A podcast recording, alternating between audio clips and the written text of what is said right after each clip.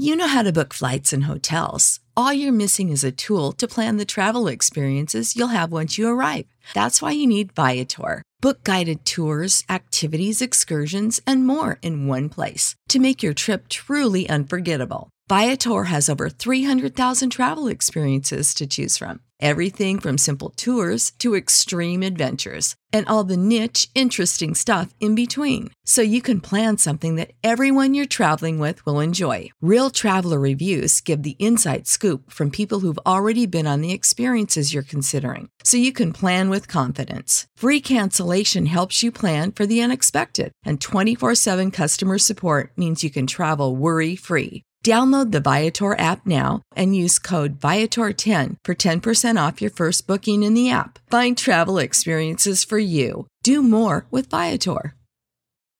For the ones who work hard to ensure their crew can always go the extra mile, and the ones who get in early so everyone can go home on time, there's Grainger, offering professional-grade supplies backed by product experts so you can quickly and easily find what you need. Plus, you can count on access to a committed team ready to go the extra mile for you.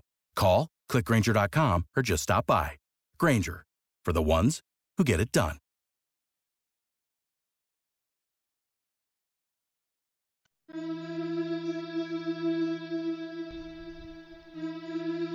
Hey.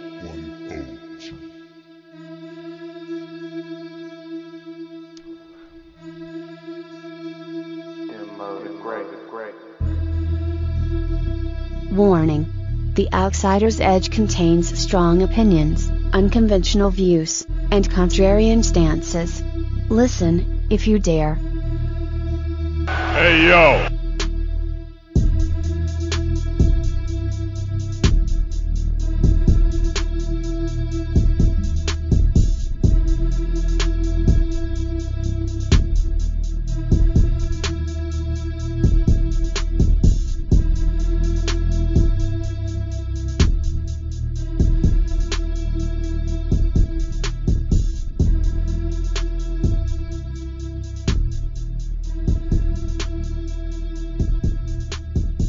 What's going on, everybody? This is your boy, Mister Kyle Moores, and I am joined, as always, by my good brother, Mister Ray Cash.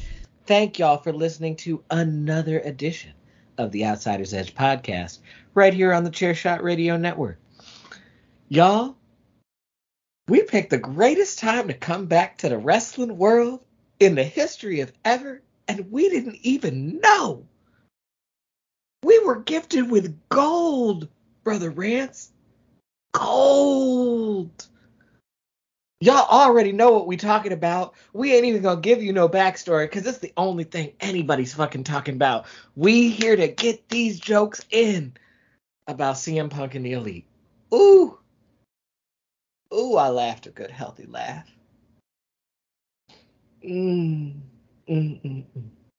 Before you tell me your reaction, I just want to say this.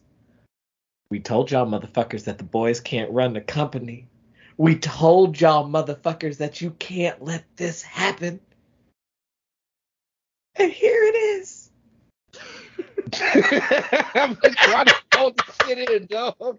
I've been trying, trying so hard to find this. I have tried so hard. Oh, oh my God. This motherfucker C M Punk coming out talking about, yo, if anybody got a problem with it, you can come talk to me. So and the they come talk to him, man. And next thing you know, motherfuckers are throwing chairs and biting people and shit. Oh my God. Oh man. Like, oh. just like, oh, like this, this man, this man, this man. This man called called a dude a stupid, dumb, dumb fucking fuck while eating muffins and cupcakes. Like, this is oh, no, the wildest that, thing. So, like, all right, all right, all right. With all due, you know, now that we got the initial chuckles out, we gonna get plenty of more chuckles in before it's all over for sure. So, at the end of All Out, their, you know, second biggest or biggest show of the year, depending on how you want to talk about it, they decided they're going to have a little press junket. Well, just a little press conference, you know, let the people talk about what happened at the show, let them promote the good things, all that fun shit. And honestly, it was an interesting show. We got on this show last week talking about when's the last time anybody saw M J F. We ready to put out an A P B for this bitch. And he made his, like, return in, like, interesting fashion. Very interesting. Uh, very intriguing. Yeah, he was the Joker, and, like, the Stokely Carmichael angle finally paid off. Hathaway, well, but I'm going to let you make it. Because we laughing at Punk, I'm going to let you make it. Yeah, the Stokely you're, Hathaway You're a history angle. Teacher, so I would expect you to say Carmichael. It's all good. You get I'm good. Yeah, so, like, that finally had some payoff to it. So, like, they had a, a decent show. It was not, you know, groundbreaking, but it was decent, and it was worth, like, talking about. The first reporter introduces himself. Doesn't even get into a question. Introduces himself. Punk was ready. Just can can I can I give ahead. some back? I want to give some backstory on that real fast. Um, the first guy, and I'm I, go ahead. I want you to break it down the way you're breaking it down. But there, I've read a lot of Twitter chatter and articles, and people don't seem to understand the history between C M Punk, Colt Cabana, and Nick Hausman, who is the uh, lead editor of Wrestling Incorporated. He used to be at WrestleZone. Nick Hausman is from Chicago. Nick Hausman covered the C M Punk, Chris Aman, Colt Cabana trial. So every day he was there covering it for the site and interviewing them. He knows them personally on top of, from a wrestling perspective, which is why Punk, as soon as he sat the fuck down, Nick couldn't even ask a question. He just introduced himself, and Colt and, and Punk tried to make an example of Nick to do a got you so he could get and start talking about Colt. But that real life backstory of their friendship, or the, at least their companionship, is important to note in hindsight. So I'm sorry. Go ahead. I mean, you know, it gives mild context, but it don't change the actual story. No, nothing changes. Homie, the story. Homie straight up, like, is barely finished saying his fucking name. And Punk's just like, yeah, let me go ahead and start. Let me go ahead and tell y'all. And he proceeds to air all the dirty laundry. All the dirty laundry. And what was ironic about it is he's giving this fucking rant about not airing dirt out to the reporters as he's sitting there in a press conference airing all his dirt out to the reporters. So I'm just like, wow. all right, then. All right, then. Um, so first of all, he goes on a completely out of fucking nowhere rant about Colt Cabana. Wanting to talk about how, wanting to address the rumors, yeah, about Colt Cabana, and about how the rumor that he is the reason Cabana is not on A E W anymore. Yes, because he is the reason that Colt Cabana is not on A E W anymore. But he wants you to believe that that's not the case. He wants you to know that he didn't ask. Well, actually, no. He wants you to know that he didn't ask for it. Yes, so, so... so and that the, he has nothing to do with Colt Cabana. The facts of that situation is that when Punk got hired, Cabana told um, Tony, I'm not comfortable with this. Yeah, this is not good for me, dog. Right, like, but again... You are, and the thing is, Tony's a fucking mark, so, like, Tony know, should know. Well, of course, but, it, like, but you again... know what it is. In the moment, I think ninety-nine percent of us would have been like, you know what, man, you got to eat that, bro.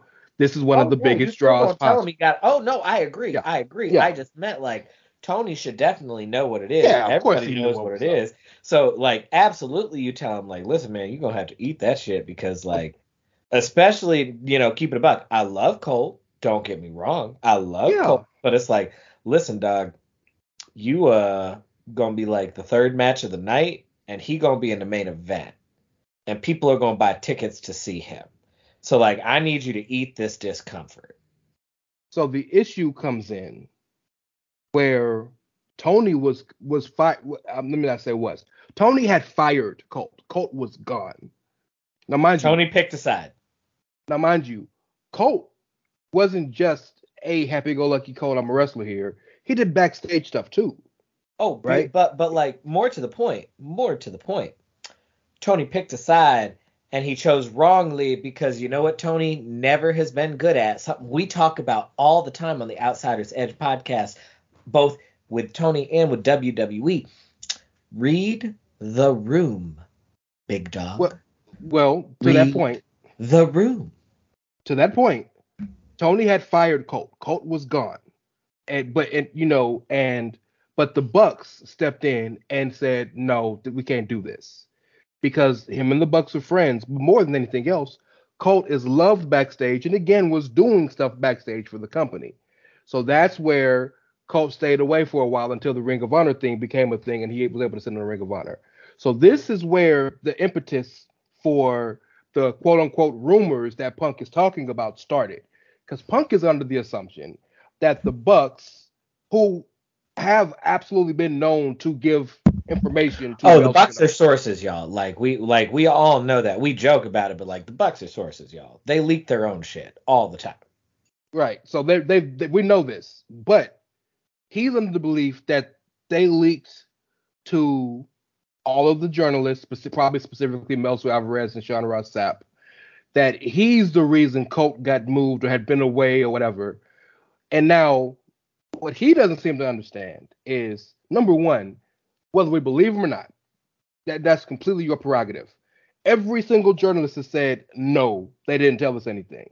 Literally that's for you to believe. All of them.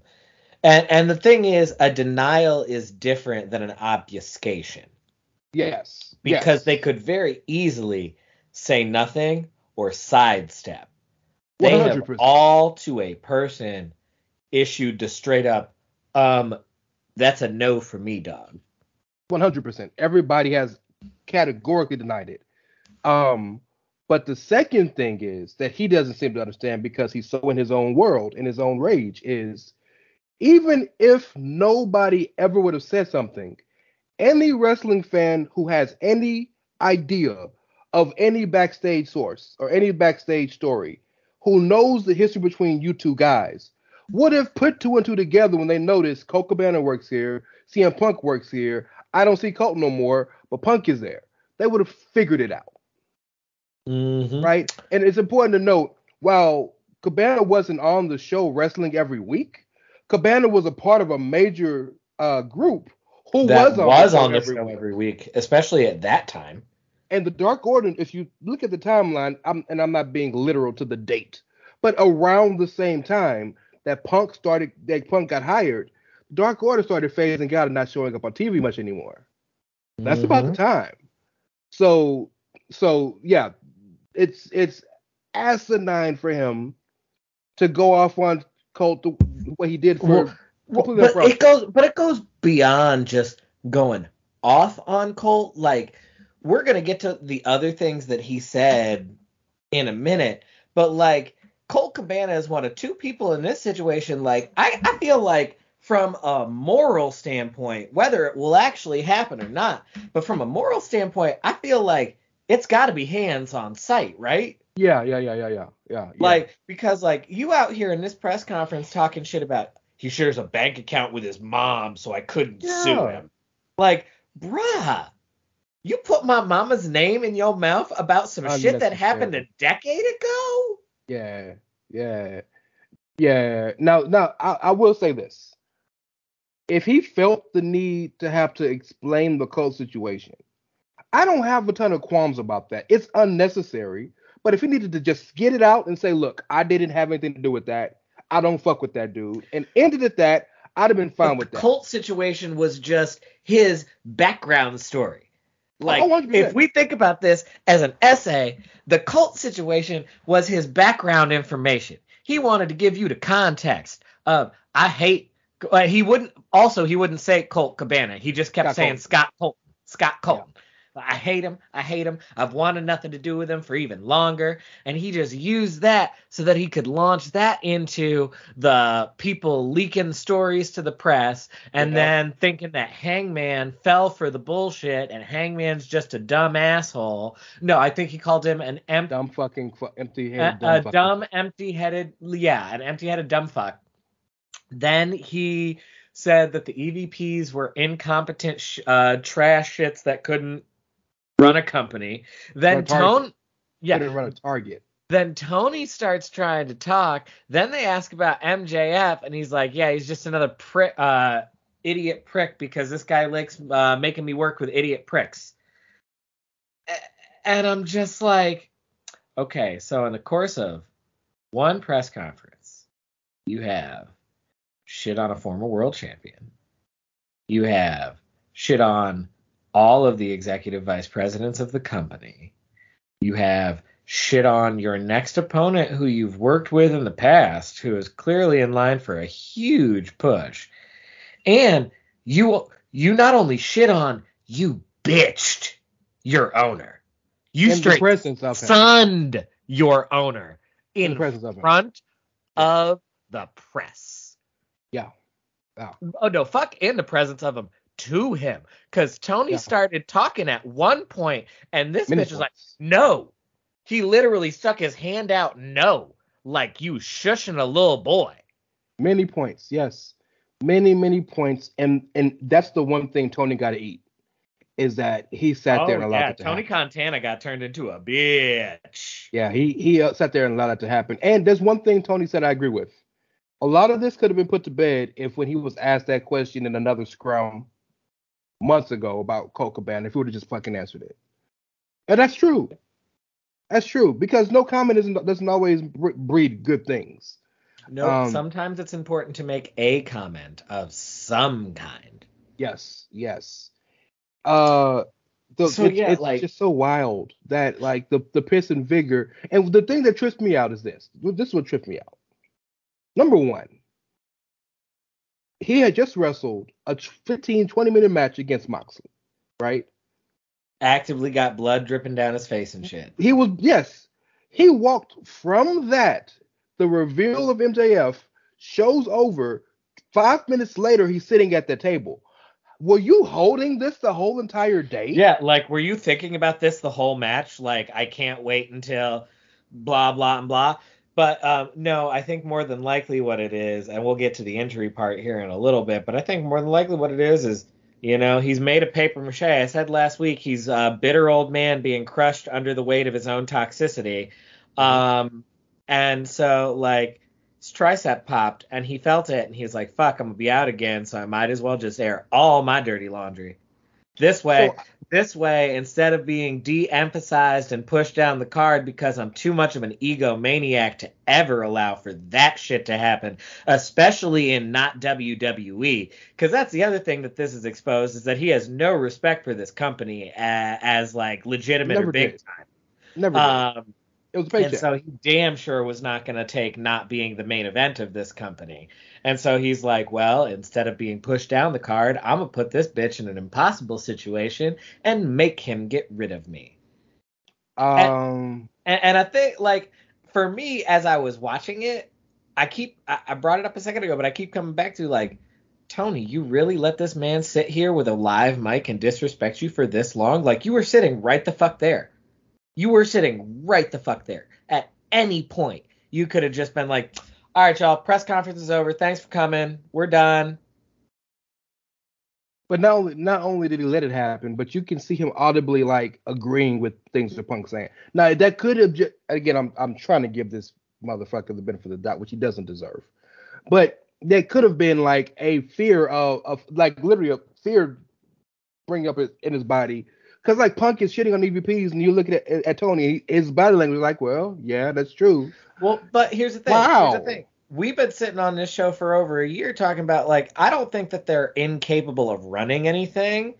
I think, as we've said over and over again, the boys can't run the company.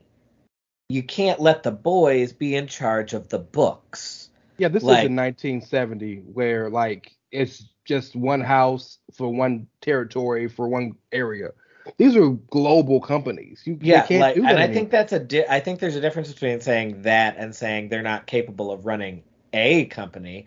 I think they're perfectly capable of running a company that they're not performing in. I well, so let, we'll get to them in a second. I want the one thing I want to touch on before we kind of dig deeper into the E V P situation, because that's going to lead to the altercation part, is I want to talk about the Hangman Page thing, because again, um, the mis- smartest remains the smartest man in the room, because this motherfucker was smart enough to be Dipset deuced out by the time any of this shit went down. I got he came, he got his check, he got cleaned up, and he went home to the baby. I got shit to do. I, so smart. I I love that man.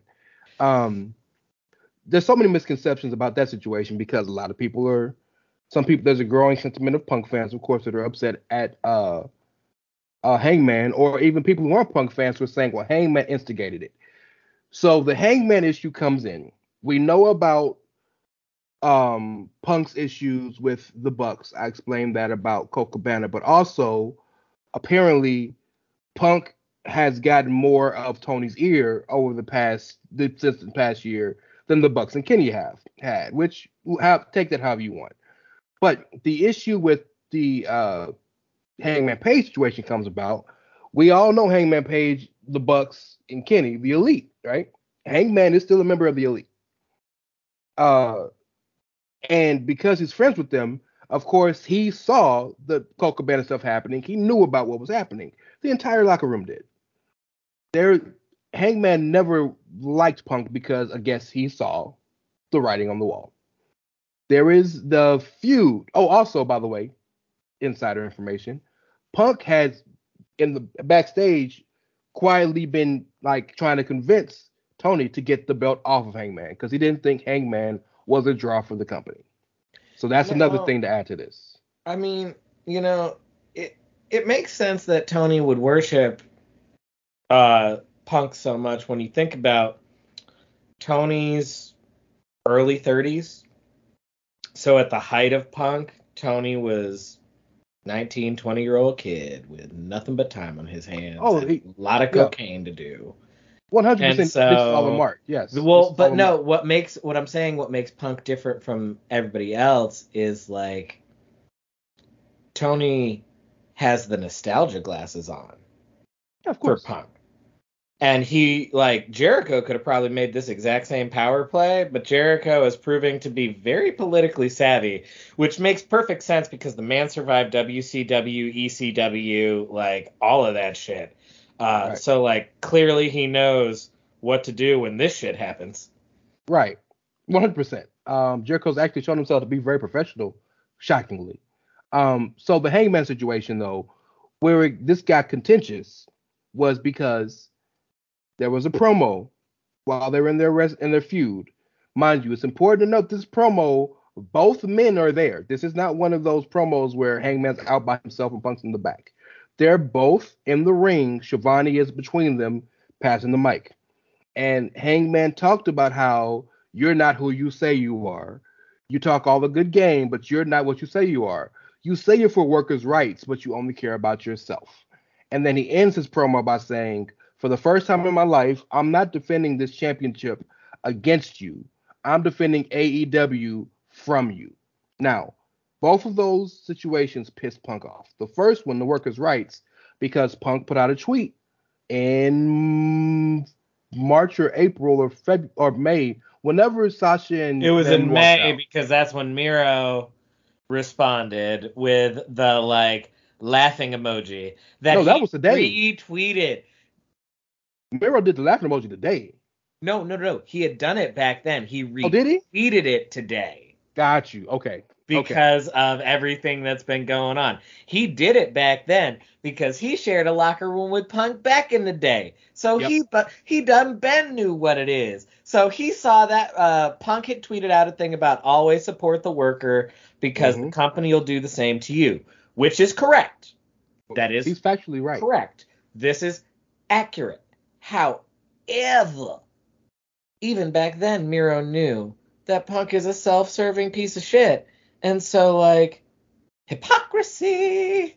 The, and the irony of the situation, because, again, like I told you backstage, and I guess it may be a bit more, bit more of an open secret than I thought, but Punk was trying to get Tony to take the belt off of Hangman. So, yes, he now Punk took that as him talking about Cabana. And I guess Punk, in his own toxic, toxic mind, assumed that the whole world caught it right then and there.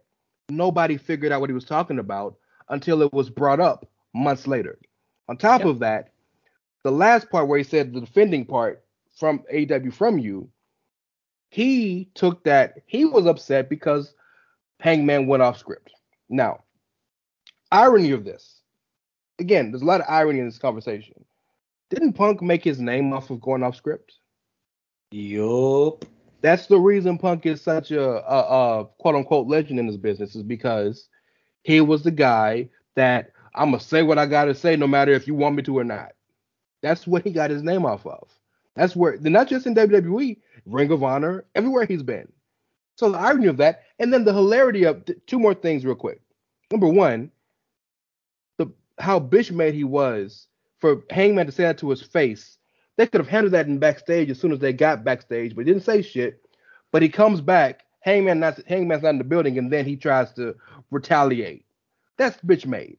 Secondly, if he got a problem with the illusion of Colt, M J F, like, did a much more head heavy-handed allusion or allegory to Colt in their feud, and nothing happened with that. He ain't got no beef with M J F other than call him a prick. It's just so wild and random how angry he was, why he was so angry, what he was so angry at, and the manner in which he chose to exude that anger. So, yeah, I, I, I'm I, I'm just trying to give some context for those listening, because I know everybody ain't as dialed in as me and you. But go ahead. Well, so no, so he goes off on that.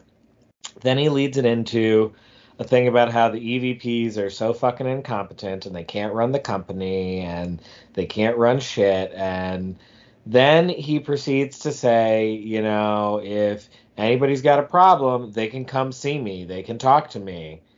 And so lo and behold, later on, uh, Kenny Omega and the uh, Bucks came knocking on the door with uh, some version of, uh, we heard you've been talking shit.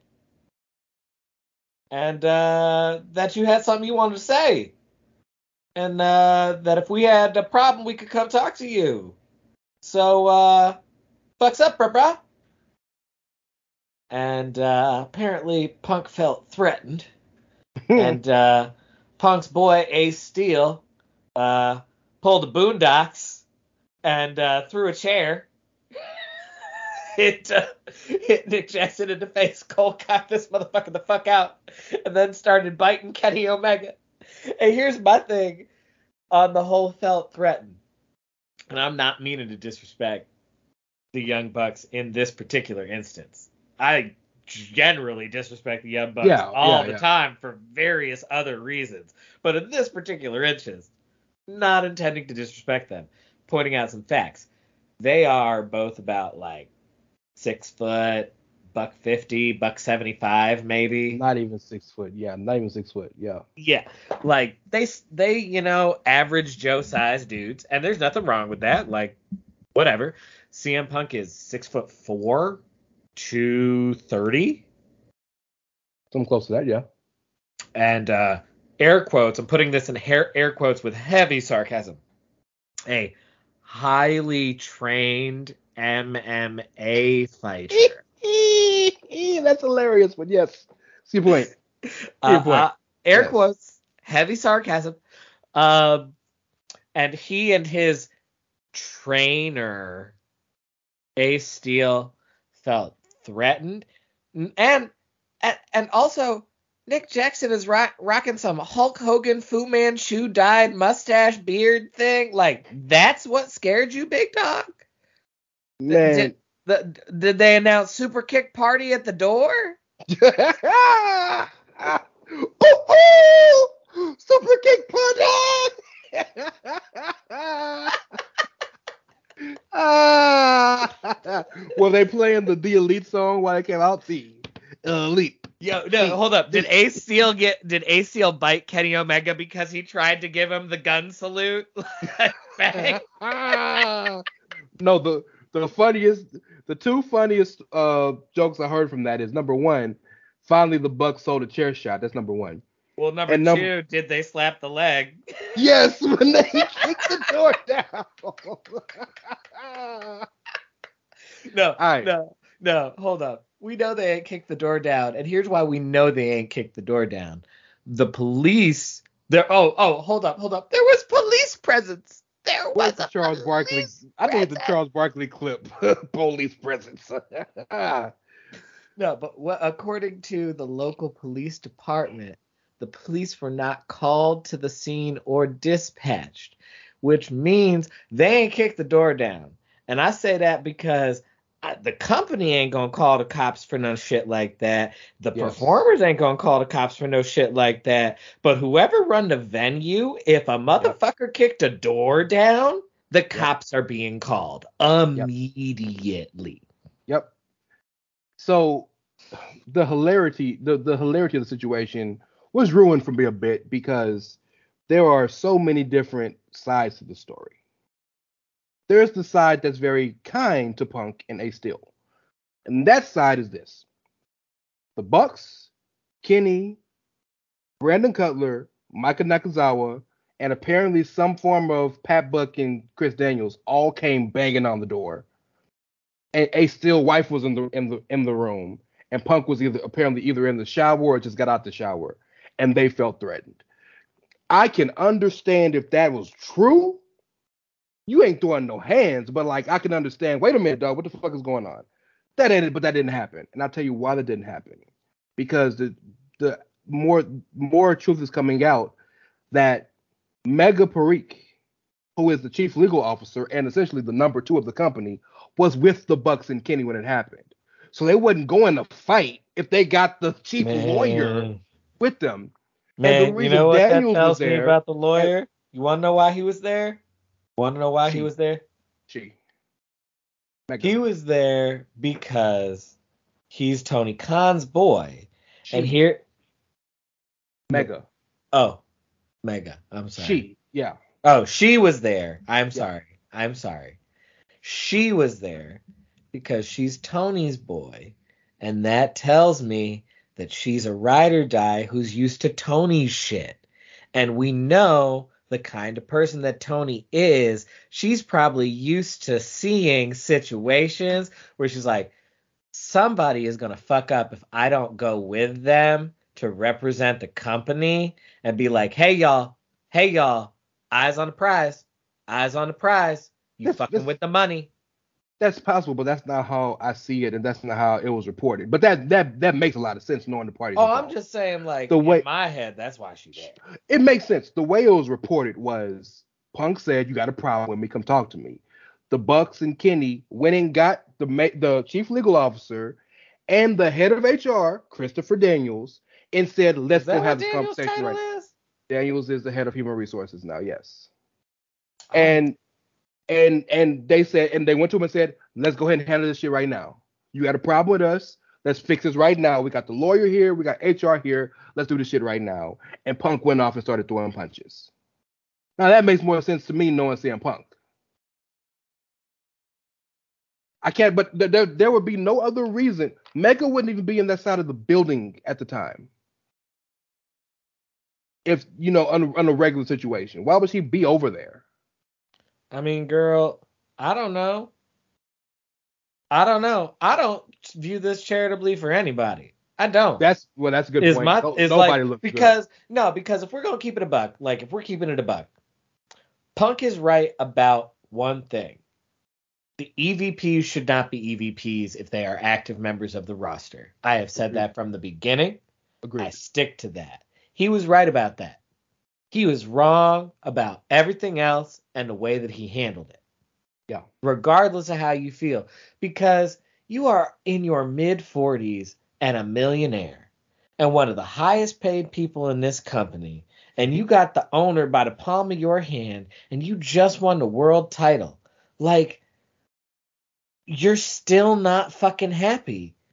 because you're never happy, because you're such a bitter old fucking man who's always had this chip on his shoulder about not getting his due and not getting yeah. the respect he deserves and not being viewed the way that he should be viewed by everyone. And so because we're not all walking on like the like walking on air to please him, he needs to set this record straight about why he's not the villain and he's being wronged and what did I ever do. This, you do this in every fucking company that you ever work in. This is always the way it goes. You sign with a company, you believe that you are the best person in that company and should be the main event of everything and should be given everything and should be the highest paid of everything and should have total creative control and be fully revered. And the second you don't get that, all of a sudden you're hurt all the fucking time. All of a sudden you're complaining all the fucking time. All of a sudden, the company is what's at fault, and the company is terrible, and the company's run by idiots, and nobody knows what they're fucking doing but me, and I'm trying to make money, and nobody knows how to run a gate but me. You did this shit on the indies. You did this shit in Ring of Honor. You did this shit in W W E. Now you're doing this shit again in A E W. It's the same story, different fucking day. The problem is you.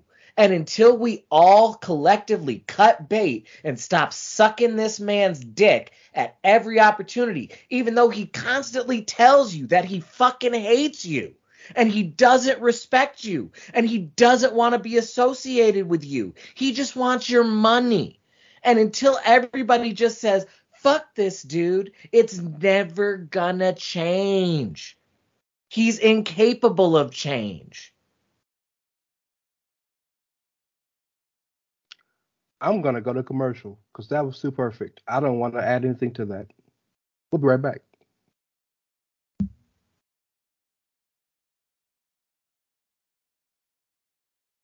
Without the ones like you who work tirelessly to keep things running, everything would suddenly stop. Hospitals, factories, schools, and power plants, they all depend on you. No matter the weather, emergency, or time of day, you're the ones who get it done. At Grainger, we're here for you. With professional-grade industrial supplies, count on real-time product availability and fast delivery. Call, click grainger dot com, or just stop by. Grainger, for the ones who get it done.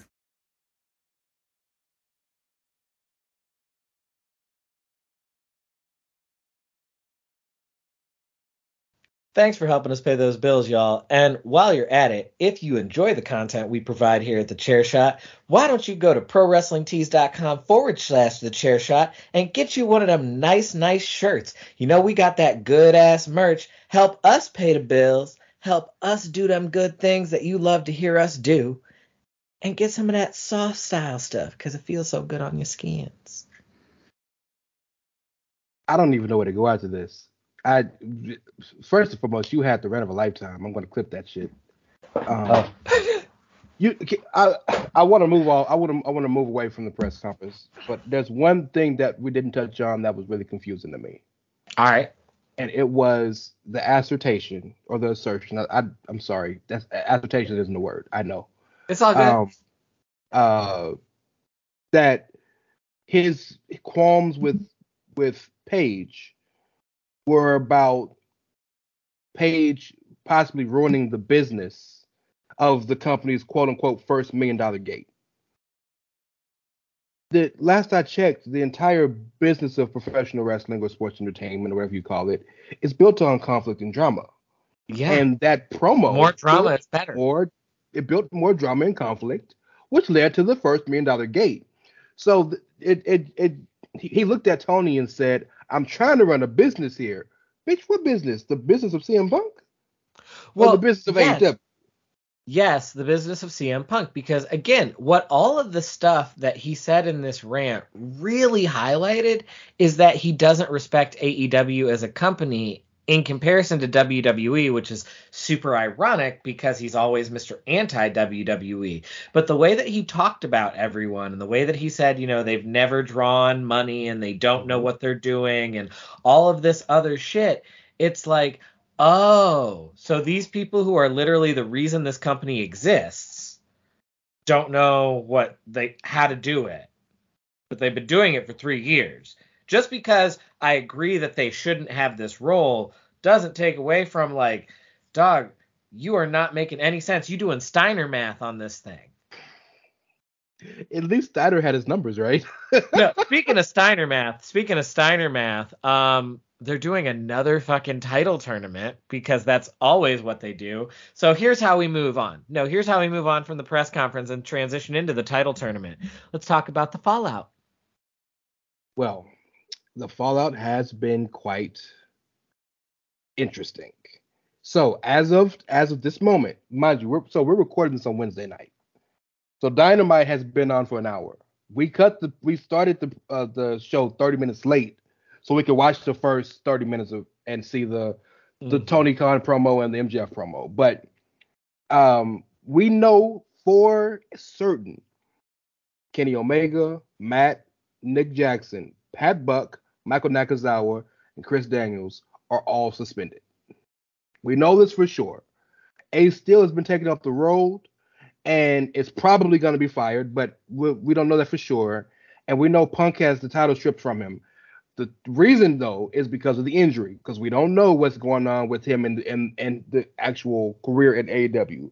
But the belief is that we know that um, Tony had a Zoom call with Punk and Ace at three p.m. today, three p.m. Central, four p.m. Eastern time. Um, we know this for we know this to be true. Um, and he had a talent meeting fifteen minutes later, so it probably wasn't a long damn Zoom call. No, no. I mean, I'm just throwing this one out there. It's probably not, but I'm just throwing this one out there.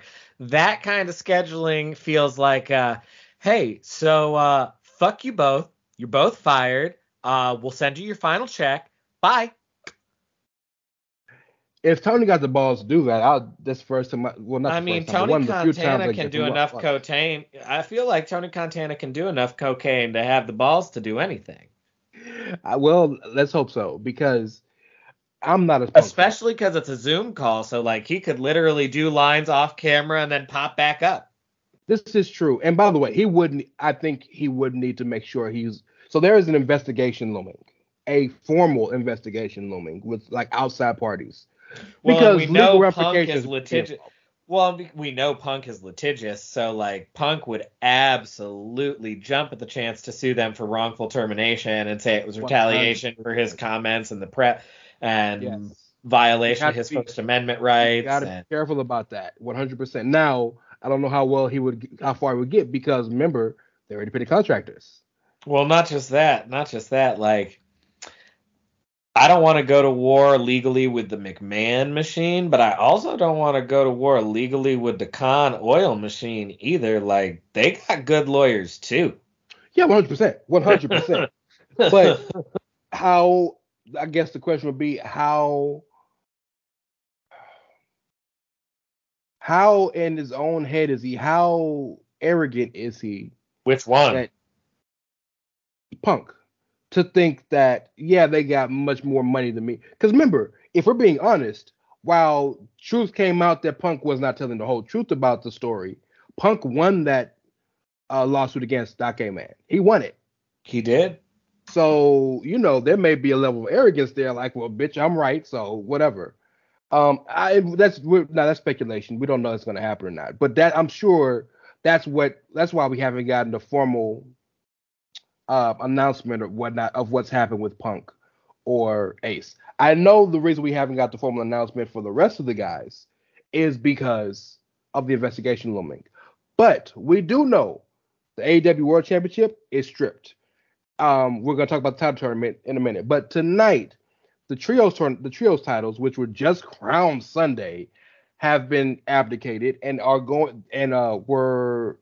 Um, Being contested was, in the opening match between yes. Death Triangle and, and Best, Best Friends and Orange Cassidy. Did you see who won? Because I stopped paying attention. I didn't see who won, but um, yeah, I did see that that was going to be decided tonight. And then they're doing a Tournament of Champions. I mean, it sounds good, but it's bullshit. A bunch of former champions to crown a new champion. This, so this may be a little rant that's kind of a tangent, but you'll understand. You'll appreciate it. I hate tournaments that have buys. I hate that. Especially so, like, if it's an even number. Like, yes. Like, you gave two randos a bye in this turn. Like, why aren't they facing each other? Why aren't they facing two of the other competitors? Like, what what are we doing? Why isn't M J F involved in this? Didn't he get a guaranteed world title match? Like, so the two the two opening round matches are Hangman and Bryan, which is happening literally as we speak. At Hangman Page and Daniel Bryandson. Bryan Danielson. What? Yes. Daniel um, Bryan and, Danielson. Yes.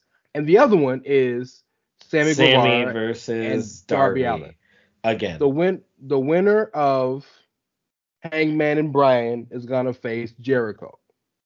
Whoever wins that match is gonna fight for the title at Grand Slam and and Arthur Ashe in Queens on the twenty-first. So in two weeks, the winner of Sammy. And, Excuse me, of Sammy and uh, Darby is going to face Moxley next week, and that winner will go on to face whoever wins out of the Jericho versus whatever, whatever.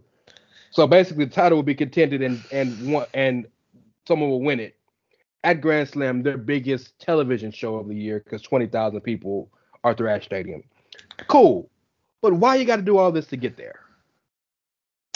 Because they don't ma- they don't know how to book on the fly, and they think that this is what they think that this is the sports way to do it. Um, can I tell you another reason I feel super sorry for Hangman Page in this whole scenario? On top of everything else, he is so left drifting in the wind right now because he was yep. literally in the middle of a huge storyline about him reuniting with the rest of the Elite. And, like, they had made a huge thing about that. That was his entire direction. And I guarantee you that was all supposed to culminate with him reuniting with the Elite at Arthur Ashe Stadium in their biggest show of, uh, televised show of the year, so that they can get the big pop from the smarky New York crowd. And all of that is now gone. It's... I just... It... Hangman's gotten such a fucking shitty ass. You push back the original story of him winning the championship for no fucking reason. Mm-hmm. Then you do that, and the story, the, again, the story was fantastic, but you pushed it back for no fucking reason. He lost the match he should have won when he should have won. And then won when you did finally crown him, you crowned him without a plan for what you were going to do next.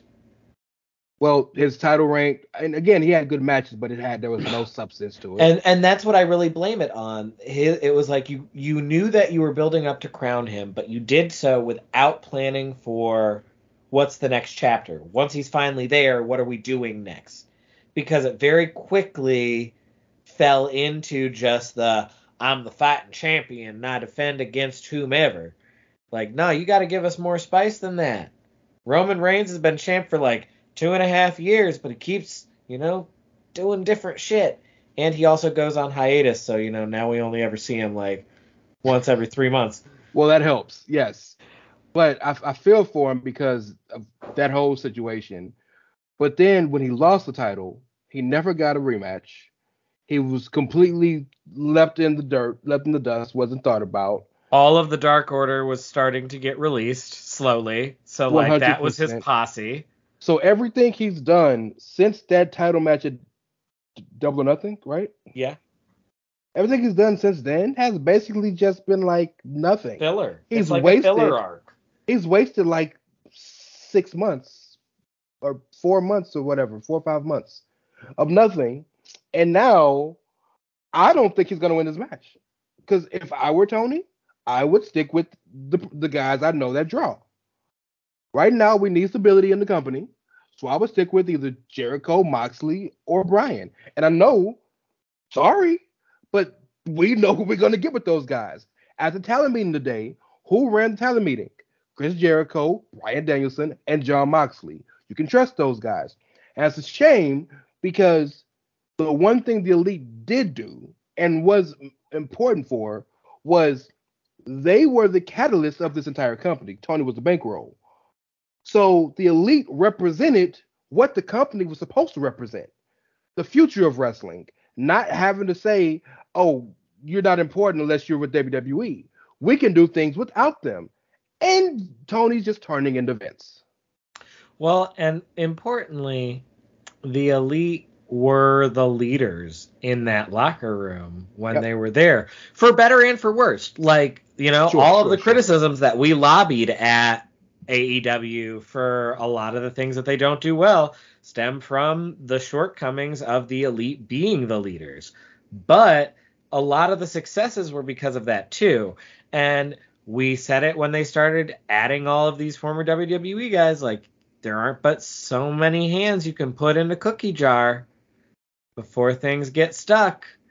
And, like, signing a personality like Punk was a bold move. And I understood the, like, purpose for it at the time. And I understood, yeah, you know, it pushed a big number and all of that. But it's also, like, you've got to rein that in. And, like, the bigger problem has now become, like, the rumor is, you know, it's a miserable ass place to work right now, and there's like super toxicity, and it all comes back to there is no structure. And there is no structure because there is no team. There's Tony. And everybody else was doing their little pet projects and their little things that they cared about. Like, I'm sorry. I I understand that it was instrumental in the creation of the company. Why is B T E still a thing?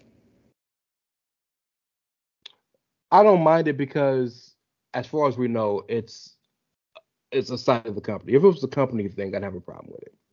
But all the motherfuckers got vlogs. Sammy got a vlog. Ethan Page got a vlog. Dan Housen has a vlog. Like, all the motherfuckers got vlogs. You're right, but all them motherfuckers aren't the E V Ps of the company. What I'm That's saying is, That's a good point. Why is all of this time being spent, because producing that at the production level that they produce it at, time consuming. Sure, sure, sure. It's time. I and wonder, just like, why do, are we spending this time? I do wonder if they've handed that to Brandon, because I know Nick used to be the one to do all that shit. Um, but no, that's a that's a fantastic point. You know, the most disconcerting thing about all this news to me is, Um, the first how the industry needs A E W to be successful because it's good for business. Right. So the most disconcerting thing about all this to me is the first talent meeting they had a couple weeks ago was Tony. Um, he spoke. Um, I know Kenny and the Bucks spoke. I think Jericho spoke. This talent meeting was Jericho, uh, Moxley, and Danielson. In the fight backstage, it was Daniels and Pat Buck. All of these legends and these producers that you have hired, Dean Malenko and Jerry Lynn and Billy Gunn and Arn Anderson and Tully Blanchard, and I know Jake isn't there right now, but all of these people that you have there that talk ad nauseum about how nobody listens to them. Why are they not there? That's I, why they're not there. You just answered your own question. Uh, because here's the thing. How long has A E W been a company? Three years now, right? You're one of these legends who's been telling them things, been giving this advice, been trying. And you tried, and you tried, and you tried, and you either got ignored or probably in some cases told to just shut the fuck up or leave them the fuck alone. And now you're at the point where I'm going to come, I'm going to do the best that I can, I'm going to help these kids, and then when the show is over, because that's the other part of this, this is after show. Things are done. Mm-hmm. I've put my time in, I've helped the performers, they've Tony and them have made it clear that they have no use for me at this point, I'm out. That's why they're not there. Right. Because the culture that the company has created is one that has made them believe at this point that they're not wanted to be there and they have no purpose to be there. And you're right to ask that question. You're absolutely right to ask that question because those are the people that should be there because those are the people who lived through W C W. Those are the people who lived through A W A. Those are the people who know how to control this kind of situation. Right. But that's not the important part of that to me. They could have never been in a wrestling company ever. They are the literal middle management of the company. It could be me, you, um, fucking Johnny from the block, little little Nuck Nuck who smoke all the time. It could be anybody there. The people who are the producers are hired to be the middle management between the talent and Tony Khan. So these talent companies, it just happens and, and helps that these people, like you said, were with A W A and were with W C W or N W A or W W E, whatever, or E C W. That just helps the situation. So I'm blown away that the little – if I had a problem with my job, why would I go to the president? I would call my manager. If there was a if there was a problem with me in a situation where I was being reprimanded, the president wouldn't call me. The yeah, president wouldn't sit me down and have a meeting with me. It would be my manager and the manager directly above his manager. Above yeah, him. I don't email the superintendent when I got a problem at school. It's wild to me. So to keep giving these dual jobs to the boys, right? And the E V Ps, well, we, we ad nauseum, we know that they shouldn't have it. But I give them a pass because they fucking created the company, right? They had to have a title. I get that. They should have had the title founder, but whatever. But I'm talking about the pe- Jericho and giving Daniels the situation, all the, all the titles he has, which I love Daniels, but it's wild to me when you have all these other people there that it, it's, it's, we know the structure's fucked up, but like, that's just, you're wasting your money now at this point. Just let them go. Let I mean, go. I mean, I don't know that what I said is the definite answer, but it just feels like to me, you've created a culture and established an expectation that like, you don't want them there at that point in the day. I would agree. I would feel that way. I would feel unwanted. I already feel unwanted because people, it, I'll give you another perfect example. And the guy we both love, Hangman. I sent you guys in the group. We have a group chat, me, Kyle, and a bunch of our friends, um, a video from Hangman being asked about um, does he take advice from people like Sting and Punk and some of the older guys. He was like, well, he was being self-deprecating, but he was serious. I don't really like to take advice. I, I'm a world champion. I feel like I got here on my own. I feel like, well, there's something to be said for trial and error. Cool. You can believe that all you want. But that's an ignorant thought process when you have people that's done that there and their whole entire jo- – if it wasn't their job, if Johnny on the street came to you and said, hey, bro, you know what you should do? Yeah, fuck that dude. It's that guy's job to tell well, you and help you. Well, and specifically, one of the people they asked, like, it's one thing you you don't want to take advice from Punk because, like, Punk is a known and notorious asshole. Sure. But, like, they were asking you, like, advice from Sting. Like, yeah, you are a former world champion, and I will give you all your flowers, Hangman, because I love you. But, like, that's fucking Sting, dog. I'm not even a Sting mark. And I'm like, sit at the learning tree. That's... That, it, and that's the general kind of rhetoric and be, kind of belief of the company, which is why it was so important to to bring in someone like Jericho at first, Moxley in the middle, and then uh, guys like Danielson and Sting later on, because the locker room needed some veterans. But then you also got to respect and have the veterans in line as the producers and the agents, because that's their job to do this. But because you have so many young guys that have done it their way and they got there. And I don't, and I, when I say this, I mean no disrespect. I don't mean this in, in a sense of of tearing anybody it's down. It's not to be patronizing. It's just well, no, no, no. Like... The next thing I'm about to say. The next yeah. thing I'm about to say. Um, I, but I, I'm I'm saying this because it's gonna it's gonna come off as disrespectful, and it's not. But with multiple major companies now, you don't have to earn it like you used to anymore. You don't have to earn getting to the main companies as like you used to, right? There's a guy that I know that's been wrestling for three, two years now and is already on television. And again, good for him. I'm I'm completely and genuinely happy for him. But like, so on the flip side, on the flip side, I think it's easier to get exposure than ever before, but it's harder to be memorable. And and while that may be true, sure, but all you need in this day and age is exposure, because look at A E W. They'll bring you in and you work dark for six months and never have a, a, a spot with the company, but you're on T V. Look at look at look at what things like Britt Baker was the girl who got beat up by Nia Jackson in her first uh, squash match. That got Britt Baker her deal in A E W. Speaking of Nia Jax, this just a random aside. Um, quick fuck you to Sammy Guevara for the way that he dropped Ruby on her head. Like, fuck you, dog.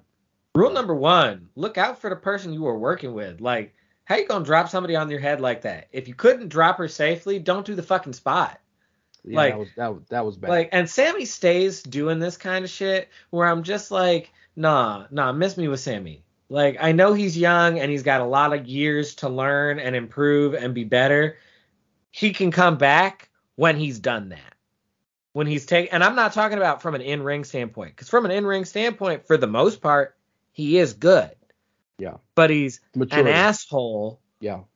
And he doesn't look out for the people that he's working with at all times, which is really not a good thing. Yeah, maturity is is especially necessary when you literally have your Uh, opponent's life in your hands. It's it's paramount.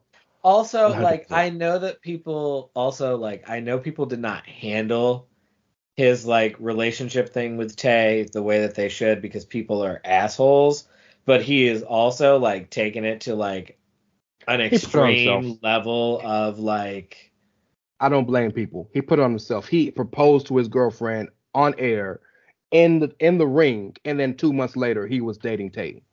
That looks really fucked up. I don't blame the people for that. Now, people are salacious and assholes in general, but, like, this is one thing if nobody had ever known anything about this. On this was all backstage stuff. He did this shit in the, like, Edge and Lita. That's fucked up, because nobody needed to know about that. That was backstage. He literally proposed to her in the middle of the fucking ring. I forgot about that? that. I forgot yes. about that. Genuinely. Yeah. Yeah. He literally got on his knee, and not not not in between the commercials, not.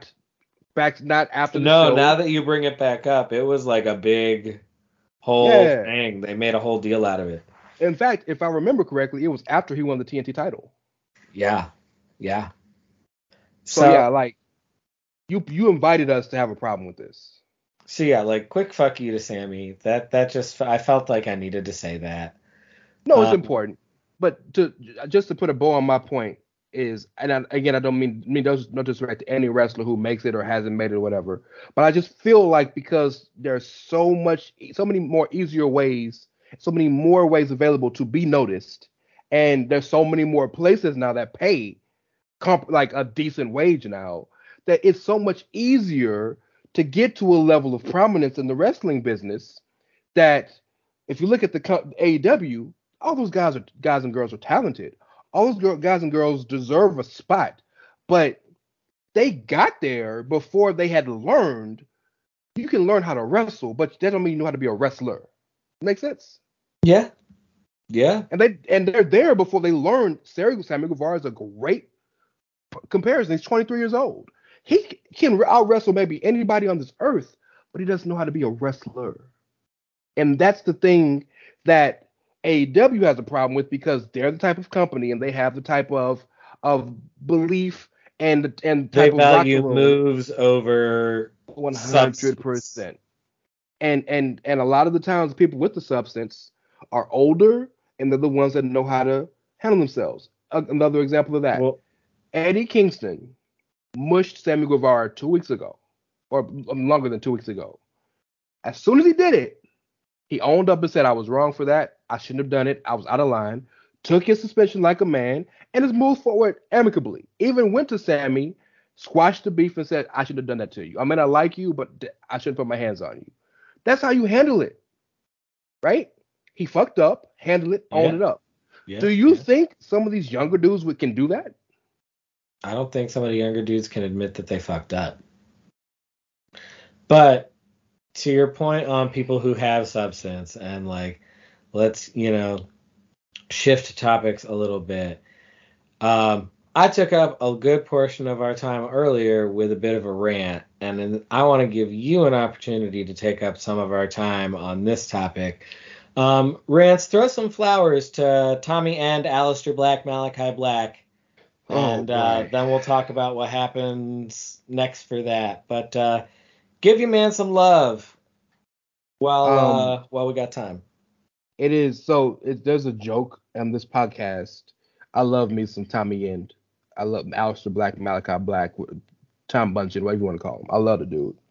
And it's joke. It's a joke between a podcast with Kyle and Carl, our our brethren, that they don't know who he is. Whatever. But I love the dude because, number one, he always, his gimmicks are so out there and so interesting to me. But and he fully look, fucking commits. Regardless of whether I was into them or not, percent. That man commits. A thousand percent. But there, and this is going to be weird to some people, but there's something about him when I look in his eyes that I see that I kind of can understand yeah. and appreciate and care Kindred about. Kindred soul. Yeah, I think I think that's what it is. Um, and I love the dude. And um, there's no question in every situation he's been, he has been the guy who could have and probably should have been higher on the card or doing well. But knowing where he's, knowing his backstory, knowing the way he grew up, knowing the life he's lived, um, he has struggled many times with mental illness and his mental health.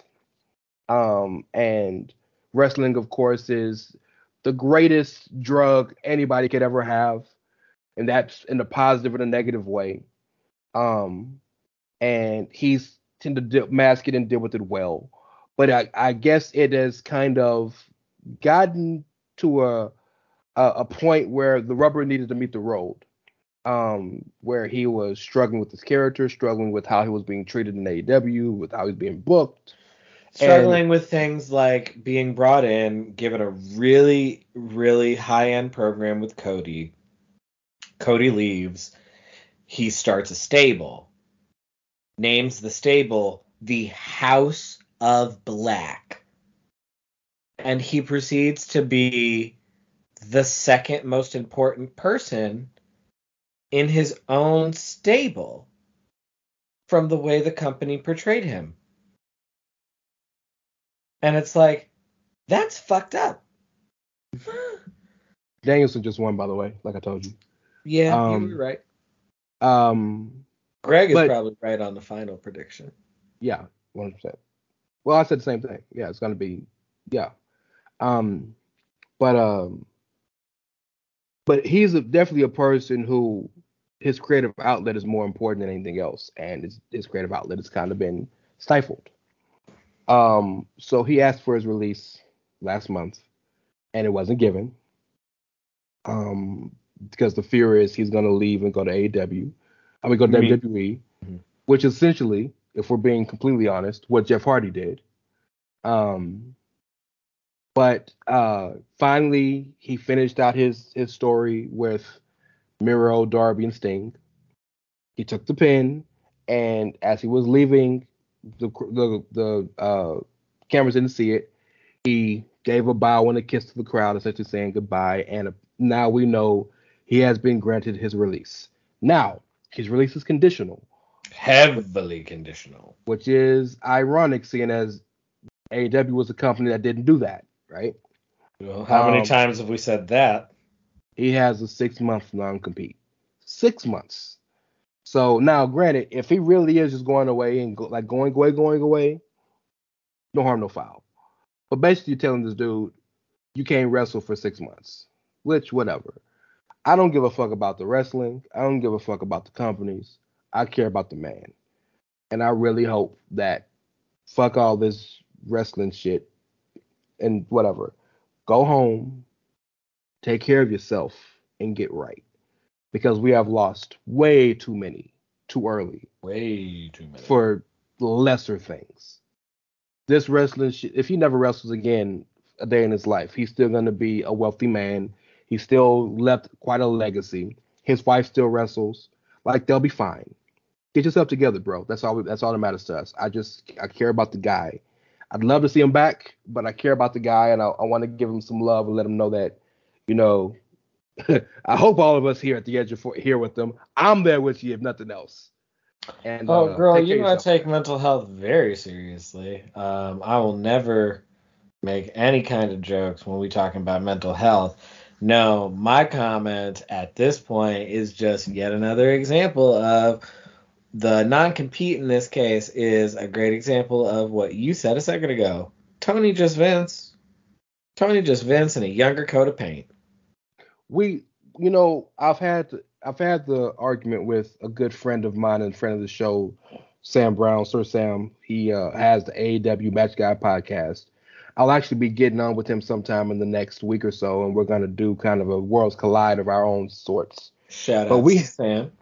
We have the argument all the time that the way they co- the companies release people are totally, we know literally they're totally different. But A E W does it with dignity because they don't cut, they don't release you from your contract out of nowhere. They let your contract run out like with some dignity. And my argument is, while we know it's different, literally the same process is happening. They're letting you go. They want nothing to do with you no more, right? And we know multiple people have come out. Marco Stunt, Joey Janela, Five, Stu Dose. Multiple people have come out and said, they told me nothing when my contract was up. I didn't get a call. We didn't get a renegotiation con- conversation. I didn't get an email. I didn't get a handshake saying thank you for your service. It was just up, and I had to figure out what was going on. That's no different than getting a call from Johnny Ace and saying, you got ninety days. Thanks for coming. No, that's worse. Future endeavors. No, that's I would worse. think so, because at it's least for the ninety days, I'm getting paid and can figure yeah, out what I got to do. If I if I lost my job without notice, and I've been trying to get in touch, and I've been trying to communicate, and I can't get in touch with nobody, and nobody's telling me nothing, and all of a sudden my deal is just up, and my paychecks have stopped coming in, that is way worse than... hey, I'm going to terminate your contract. As per our agreement, you got ninety days to find a yeah. new job while I'm still paying you. It's it's it's on face value, yeah, they're they're better, but what's the difference? And, well, this and also in this you. case, there's no difference in terms of somebody requested their release, and at first he got told no. So, like, that's number one. So, like, I don't ever want to hear shit about the whole, uh, you know, oh, only W W E is denying people who want to get out. Like, nah, they told my they told my dog no. Then, after a while of him insisting, like, nah, I'm done. I'm I'm, I'm Gucci. I need out.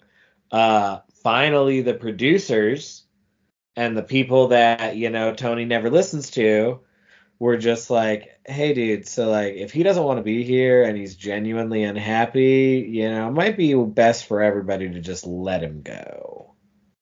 It just makes the most sense. And I keep you keep saying we don't care about them. But everything you do goes to show that you do. Because if you didn't care about W W E, then why would you do a non-compete? Not to mention... Those, Shit, those, if you didn't care about W W E, why do you still got their name in your mouth? So, and to put a to put a final bow on A E W, and we'll take one more break after this, um, unless you got more. Um, the one thing we didn't talk about in the press conference was Tony went off on W W E because apparently he's mad that W W E had the audacity to run shows on Labor Day weekend because he owns Labor Day apparently. He was I, the the assumption is that the buy rate was lower than usual. And because the way he said, the way he talked about it and and, and brought it up was uh, he was like, well, we last year, this time we were the, the first show on Labor Day weekend. This year, we're the third. And, you know, I, I, I'm not the, the Crockett's. I got more money than the Crockett's and, and I'm not going to take this fucking shit. He's shook because for the first time, for the first time since A E W has been a thing, the momentum of the fans, not the companies, not the money, but the fans is for W W E now. And that has got him shook. Mm-mm-mm. Um, we'll take one more break and then we'll talk a few quick W W E hits and then we'll get on out of here. So we'll see y'all on the other side.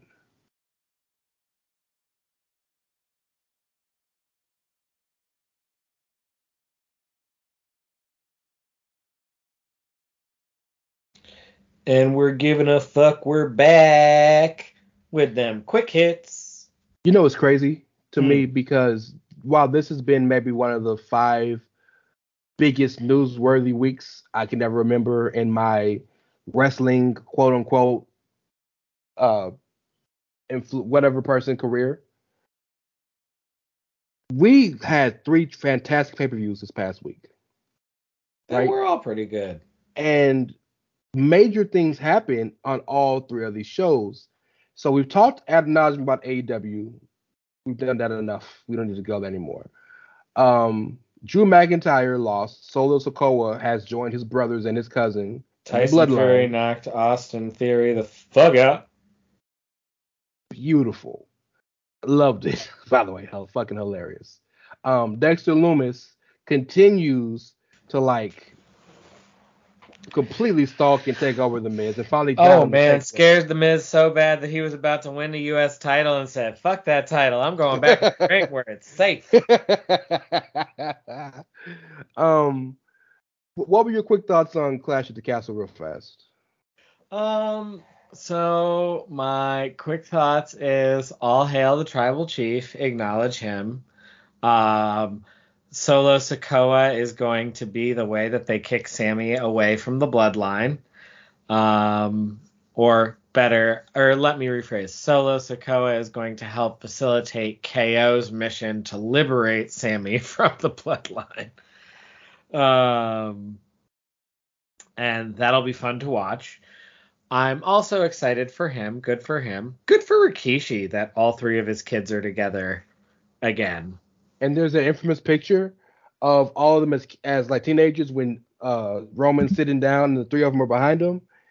And they always had to cut off the side because uh, Solo was, was never around. Now they can show the whole picture. Yeah.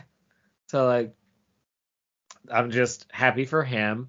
Um, was glad that Bailey et al. Got the win because that's what's supposed to happen. Um, Pinning Bianca, by the way. Yeah. So, yeah, when you build up a heel stable, they should win a big feud early in their debut to establish their dominance. Meanwhile, in the main event, we got the Judgment Day, who are still out here losing the big matches. Even if at the end they tried to salvage it with Dominic finally turning heel and doing like I said he would, turn it on his daddy too. Well, he's following. Well, no, he turned he turned on his stepdaddy because his real right, daddy. You're right, because he's Eddie's kid. You're right, you're right. And and he's, and he's following in his father's footsteps. footsteps. He found himself a mamacita. Yep. Yeah, but actually now it's Poppy. He found him a Poppy. Um, uh, I'm I'm here for it. Um, because number one, Dominic needed a chance to grow, and he couldn't grow with his dad. He couldn't he couldn't grow, continue to be like my dad's uh kind of backup. He couldn't keep continue to grow. And he'll learn three years worth of of of knowledge in that twenty minute match with Edge. He'll learn so much. And more importantly, now that he's aligned in a group with, you know, the admittedly what the fuck are we doing with them, the Judgment Day, um, he's at least in a group with three people who can talk and cut promos. So Dominic never has to be heard from. And yep. Silent Mysterios are best Mysterios. Mysterios that don't have to cut promos because someone else can do all the talky-talky and they just go out and do the good stuff in the ring. Best Mysterios. I think he's in a perfect situation right now. I absolutely do. Um, um, I, everything about this is perfect. You can stretch this out to have Dominic and Rey at, at WrestleMania. You can maybe take Rey's mask. It's all perfect, I think, right now. And I don't mind the Judgment Day losing because every stable isn't about winning. Some stables are about making a point. And clearly the Judgment Day didn't give a fuck about nothing but, ter- but destroying the fucking... Yeah, but they're flirting. Family. But my issue is, at this point, considering how long they've been a stable, they are flirting with Wyatt family issue of, like... Y'all always lose when it counts, so, like, why should we take this shit seriously no more? That's fair. That's fair. Well, they gave you they gave you Exhibit A. Yeah, like adding they, Dominic they, was yeah. necessary, yeah. but like the next time they have a big like big match, I need them to win-win. Oh well, I'm pretty sure Dominic is losing to Edge. Oh, Dominic definitely losing to Edge, but I'm talking about yeah. like if they as a stable have like a team Agreed. thing. Got you, got you. Got I you. need them to actually come out on top. Got you. Because um, like they are flirting with Wyatt family. Why should this like be credible anymore? Yeah, yeah. And I would um, see that happen because like I do enjoy the concept. Concept is good. The wrestlers are great. They have great chemistry. Yeah, it would be a shame for it to kind of fall off the wayside. You're spot on. Um, other W W E news.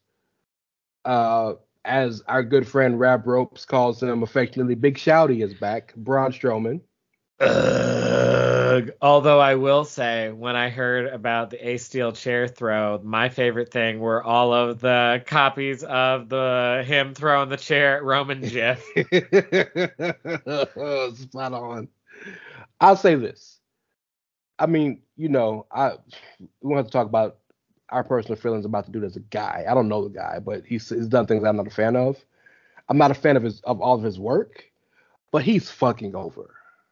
Oh, yeah, the crowd was was hyped to see him. Um, he is my, over. My main complaint is the complaint that you voiced when it happened, um, and I watched Raw, and I agree. Like, okay, fine, he's going to come back. Cool, whatever. He's got to come back in the literal middle of the tag team thing and molly whoop four tag teams. Yeah, I didn't like that. I didn't like that, especially considering how that was... It wasn't just a random tag match. It was a fatal four-way for the number one contendership. And they weren't rando tag teams. Like, Kofi Kingston's a former world champion. Like Street Profits were the former tag champs. Like, yeah. The, all, New, the Day, New Day are the greatest, greatest tag, tag teams team of yeah. all Like, yeah, yeah. them and Usos, greatest tag teams of all time. So, like, uh, I'm, I'm just like, no, like, why, why is this the way we had to do it? I'm not upset necessarily with the return because... I've accepted with Braun, I'm just like, he's not for me, but he's for a lot of people. Yeah, yeah. Um, and I, you wanted to get him in a multi-man so he could destroy him. I get that. But you didn't have to do that to the tag division. For him just to say, I'm going to SmackDown. Well, then why did he come to Raw and destroy that and leave? Like, it doesn't make sense. Yeah, wreck everything and leave is the Tribal Chiefs thing. And it's, it's it's looking like Braun's probably gonna, and that makes sense because Braun's last match was losing the title to Roman. Um, but like the best gimmick in W W E right now is Kevin Owens. I watched the show. like uh, Kevin Owens just being guy who watches the show is great. The two the two best things the pandemic has given us is. Roman Reigns, I read my contract, and Kevin Owens, I watch the show. Just sensible things. Just um, guy who watches the show. Well, and also the bromance between M J F and Baron Corbin, which is just well, always wholesome and lovely. Whenever they get to the same company, wherever it's going to be, W W E, it's going to be fantastic. Can I give some love to the fact that my boy Rollins came out in Cardiff dressed as Elton John? That is the most hilarious shit in the world to me. Did you I mean, did you catch that? You can get love for Seth for anything, honestly. Um, and also Seth he beat Matt Riddle, which was the correct choice. Um, I, w- I wonder what match what of the night. Gonna... Obviously, though, match of the weekend: Gunter versus Sheamus. Well, hold on one second. I, I want to ask you, what do you think is going to happen with Riddle going forward? They'll probably have another match, but like clearly. Seth is done with that. Oh, yeah. Seth is definitely done with that. Um, I don't know what they do with Riddle because, like, I think the company clearly believes in Matt Riddle, but I think they're also, like, not sure how hard they want to push him. Well, shit keeps coming out about the dude, so, like, they don't know yeah. if they can. Well, that's what I'm saying. And so, like, I don't know what you do with him. It was easier to keep him with Randy because it, like, it helped Randy, you know, be less active in his older years. And it helped, you know, keep Riddle from being the focal point. But I don't know what they're going to do with him. And even more so problematic I think for him, if I am indicative of a casual fan, um, I don't care what they do with Matt Riddle, because I'm just like, I don't care about Matt Riddle. I've been watching Raw regularly for the last month, and like, I haven't given two shits about Matt Riddle himself. Seth was the most interesting thing about that feud. So Riddle is, as a character, ignore everything about the person, just the guy on screen. Riddle is a very engaging character, but he has no substance. What what Randy Orton and Seth have been able to give him were substance, right? Um, which is why that which is why the thing with him and Randy was so good. Why the thing with him and Seth has been so good. It's giving him some substance. He needs to continue that. I'd like we don't know if Randy's ever going to wrestle again. That's not conjecture. We don't know. We believe he'll be back, but he got injured so much now and he got so much money. Why? We yeah. don't know. Um, I'd love to see Randy come back and be pissed at M J F. M J F, I'm sorry, at Matt for basically stealing everything about him. Like, he does the Randy pose and he does the R K O and basically does the the snake taunt kip mm-hmm. stuff. Like, and Randy could be like, well, look, we were tagging, cool, I get it, but I've been gone. Go back to you now. And I can see something like that, which would help Matt get over further. But Matt's in a situation now where he can't just continue to have good matches. He's got to keep getting put in good stories that where he can kind of further show substance of him, where he's just not a, whoa, dude, right? Mm-hmm. Um, that's what he needs. I think it's also okay. hard. Well, I think it's also just hard because of the problem we talked about last week, and like I hinted at with the joke I made earlier, like Roman's never there, and there's only one world champion right now, which means there's not a whole lot for people on the higher end of the card to do. Yep. Spot on. Spot on, which I guess is one of the reasons why Hunter keeps bringing back people. Yeah, like, because he's got to give people something to do. Um, but I also just, I said it last week, and I'm going to keep saying it. How long is U S A going to put up with this? How long is U S A going to allow it to continue before they're like, okay, no, but really, I need you to put a world champion on our show? I've, it's going to happen. If not, if not, some, if not before, not before Mania. Directly after. It's, it's, we will not see this time next year, and there's not a title on both shows. I don't see it. Um, but no, you wanted to give some love to Gunther Sheamus, which I think was the best match of the week. Word, oh, yeah, no, I just wanted record, to word to, say word that. to Swerve and Keith Lee and Acclaimed. That was great. And word to Ricochet and Melo. That was great. But Gunther Sheamus was everything I wanted. Go ahead. Oh, no, that's that's literally all I wanted to say is that Gunther and Sheamus was an amazing fucking match, and, like, Gunther is everything, and Imperium is everything, and... They're back, I by lo- the way. Vinci is officially called up. Yeah, I love Imperium, so, like, long live the Imperium. I'm here for it. It's wonderful. Thank you, and good night. Um, great show. Um, Worlds Collide was great. Uh, Pretty Deadly is your tag team champions. Damon Kemp, Gable Stevenson's big brother, destroyed Diamond Mine and turned on Roddy and uh, the Creeds. Um, uh, yeah, Mandy apparently Rose. He's the Stevenson that they're high on now. Gable is not in the high. The irony now. Of that, right? The worst thing for him was going back to school, I think, because there's nothing he could have got from N C double A. And he like he got a million dollar contract waiting for him in W W E. He's not training, so whatever happens with him, ah. Um, Mandy is the unified N X T Women's Champion. Braun, of course, is the N X T Unified Champion for the men. Um, and we've talked about A E W ad nauseum. Um, it was a fantastic week. We still got SmackDown to come.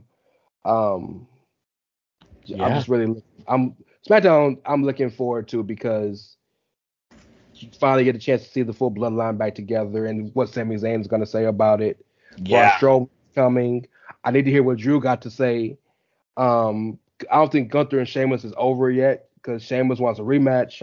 a lot of good things on that brand. I mean, I feel like Braun's got to be coming to beat up the Bloodline and scream, "Roman, I'm not finished with you," right? Yeah. Oh, of course. Like, that's got to be what he's going to do, right? And again, story continuity. Braun's last match in the E, Roman beat him for the title. Well, I, I mean, I get it. And I mean, like, we keep saying about a lot of people these days, and I think that it's great because it just means more people are going to actually appreciate Roman for how good that he is. Roman is Braun's best opponent. Roman has always been Braun's greatest, like, person one hundred percent to work with, has always one hundred percent been the person who gets the best out of him. The whole reason that we even care about Braun Strowman at all is because yep. back when everybody still was on the fuck Roman train, Braun satisfied that urge by just being a giant, unstoppable force that would comically beat the shit out of him. Great point. Well, I mean, I, I remember forget, the moment yeah. at the time, like, and the reason why we get pissed when it comes to Braun is because they failed to capitalize on that lightning in a bottle. Yes. Because that was during the height of Suplex City's reign of terror yes. over the fucking card.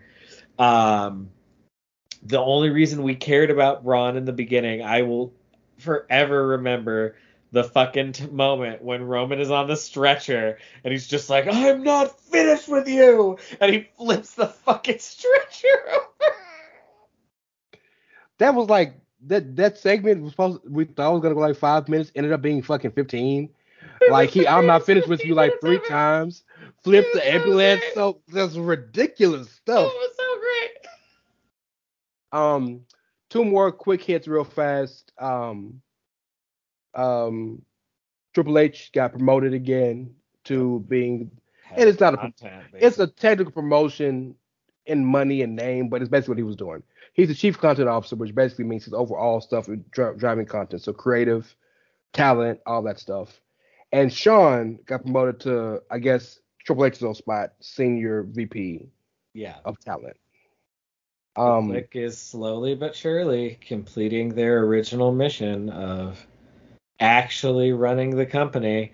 Before it was some like political bullshit that they were doing. No, now they for real, for real, just out here running the company. And if Big Daddy wanted to come, they would find a job for him. Everybody knows. Everybody knew that Hunter was gonna be in a, this in some type of capacity in a suit. But Shawn, and I, I'm saying this as a Shawn Michaels fanboy. Shawn, the irony is. And to put full circle, put a bow on this and put go full circle, and we can kind of put a bow on this here. C M Punk is a Bret Hart, like he prays at the altar of Bret Hart, but he's acting like Shawn in ninety-seven. Oh yeah, but the thing is, he thinks he's Bret. He, he thinks, thinks he's, he's Bret. the Bret. It's hilarious. He so thinks he's the Bret here, and it's like, nah, dog, you're the worst version of Shawn because like you've divided the locker room. You've you've divided a, the locker room. You, this is you, your fault. You have possibly affected their business. Yeah, you out here talking about uh, you here to run business. You like have potentially fucked up the business big time. They're gonna they're gonna get a, a huge rating tonight because I haven't watched a full episode of Dynamite in months. A hot mint hot. So, so we'll see what they do next week, but. I, I, I got nothing else. It's all, yeah, it's all you. Nah. Uh, I In the meantime, else. y'all, you can catch me on Twitter at Doctor S'mores. You can catch the good brother Rance on Twitter at It's Ray Cash. That's R E Y as in Mysterio. C A S H as in them dollars. Hopefully Tony ain't got to pay to that fuck ass no more. You can catch the show on Twitter at Outsiders Edge C S. As always, we are part of the Chairshot Radio Network at Chairshot Media, where you always use your head like Dick Jackson. Hey, hey, hey, hey. And as always, y'all, we here at the Outsiders Edge podcast are some increasingly less young gentlemen doing everything we can trying to make it out here in this world. And sometimes we're going to hit you with them hard facts like, we told you C M Punk was a little bitch. And other times, we're going to hit you with them uh, equally hard facts like, we told you you can't let the boys run the company. Y'all need to listen to us, basically. But no matter what, y'all, we just out here chasing our dreams. And uh, you got to respect that. Hey, real fast. Who's the one who said? Who's the person that said that quote we used? Ooh, ooh! I believe it was one um, man who is crumbling under the weight of his own toxicity. Oh, oh! The irony. By the way, fuck him and fuck him. Yeah. Uh, fuck him. Thanks for listening. Catch you next time. You know how to book flights and hotels. All you're missing is a tool to plan the travel experiences you'll have once you arrive. That's why you need Viator. Book guided tours, excursions, and more in one place. There are over three hundred thousand travel experiences to choose from, so you can find something for everyone. And Viator offers free cancellation and twenty-four seven customer support for worry-free travel. Download the Viator app now and use code Viator ten for ten percent off your first booking in the app. Find travel experiences for you. Do more with Viator. For the ones who work hard to ensure their crew can always go the extra mile, and the ones who get in early, so everyone can go home on time. There's Grainger, offering professional-grade supplies backed by product experts so you can quickly and easily find what you need. Plus, you can count on access to a committed team ready to go the extra mile for you. Call, click Grainger dot com, or just stop by. Grainger, for the ones who get it done.